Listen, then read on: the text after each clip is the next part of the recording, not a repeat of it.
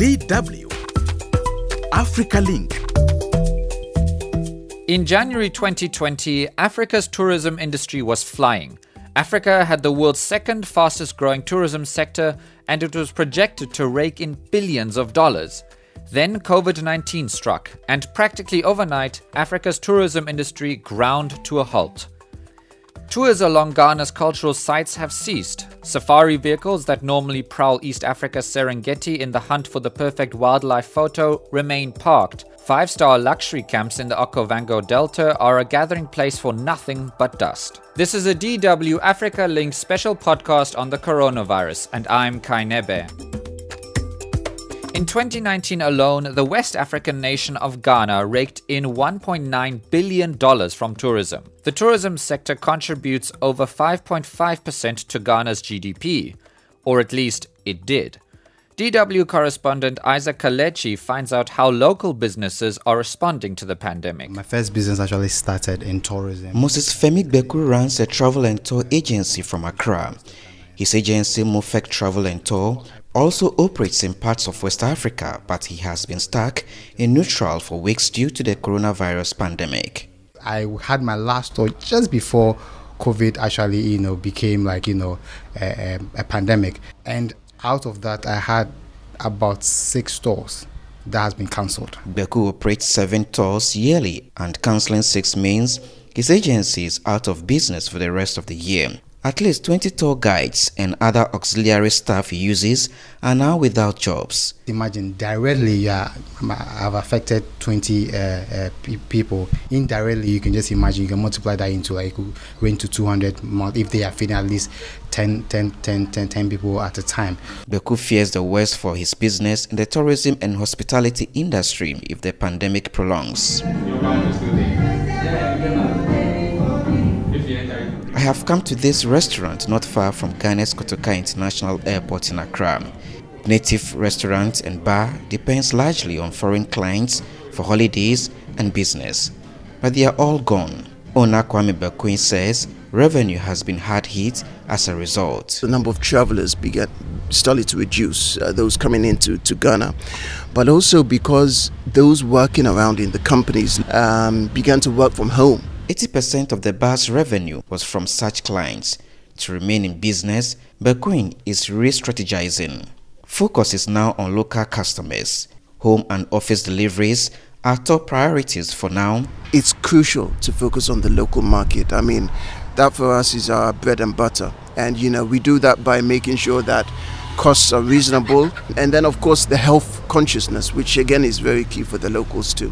Bakwin, surprisingly, hasn't sacked any of his workers just yet, despite significant drop in revenue.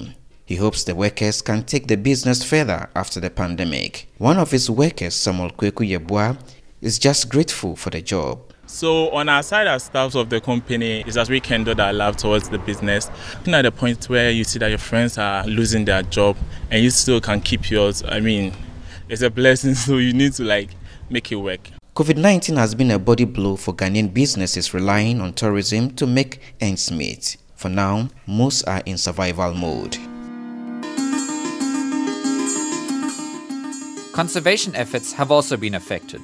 Just outside Kampala, our Ugandan correspondent Frank Yiga finds a zoo on the brink since foreign visitors disappeared. Loud sounds of water waves of Lake Victoria, heard from afar, welcome you to Uganda Wildlife Conservation Education Center.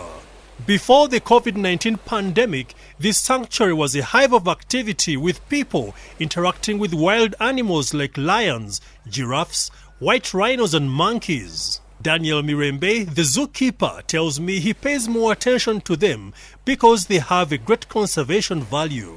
They are threatened in one way or the other and their existence is very fragile.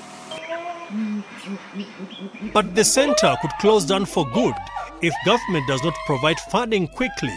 The facility holds over 291 individual animals of 52 species. Since the outbreak of the COVID 19 pandemic, the center's source of revenue from tourists has dwindled to a shortfall of about 50,000 US dollars, making it hard to look after the animals. Executive Director James Musinguzi laments the loss of foreign visitors.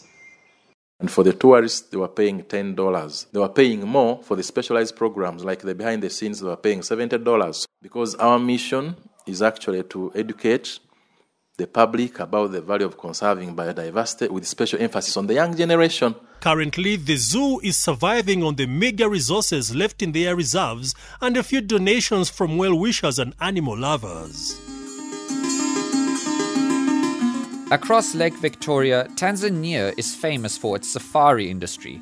Lions lounging on the Serengeti, elephants ambling through the Ngorongoro crater, or flamingos on Lake Manyara. These are the iconic images of East African tourism, but the stretched safari vehicles, normally brimming with Western tourists, stand idle. For operator Elia Richard from Into Africa Safaris, this is a crunch like no other. 99% of his clients are international difference with this pandemic in comparison to what we have seen before, like Ebola or uh, the terrorism in Kenya the other year, is that uh, we highly our tourism industry is highly dependable on international tourists. So the source markets have been affected. Operators like Elia are also caught between clients wanting their money back and accommodation not wanting to give up deposits. This has caused serious cash flow problems. When, when you come back to tell the client that you can you use can you give you a credit for the future, they tell you we are not, I'm not sure about the future anymore, so I want my money back. So you have to go again. Maybe uh, we have to pay from our own pockets first. Guides, meanwhile, have had an easier time adjusting since Tanzania's tourism numbers fluctuate dramatically between high and low seasons. So over the years, we have been able to influence them to open uh, different uh, businesses. They have always had an alternative uh, source of the income. Into Africa Safaris gets between 1,000 and 2,000 clients a year, and some clients pay up to 7,000 US dollars per person for a safari. And that's before they pump money into the local chain economies through buying souvenirs, tips, or park fees. And because Tanzania has not imposed a lockdown, there is no government assistance for local tourism operators. For Dr. Kobi Mensah from the University of Ghana Business School, this pandemic has shown up the African tourism industry's real weakness. He joins us from Accra. We have overly been dependent on the West, and that in itself is a disaster, as COVID has actually shown. Now, there is an increasing call for you know, within the regions, you know, building tourism, not even talking about only domestic tourism, but across African countries. Tourism in Africa has always relied heavily on international travelers. Now, though, the industry cannot adapt quickly enough to avoid collapse, and the road to recovery looks very long indeed. This was a DW Africa Link special podcast on the coronavirus. We hope all our listeners across Africa are keeping well and are in good health. From producer Assumpta Lattus and myself, Kai Nebe, bye for now.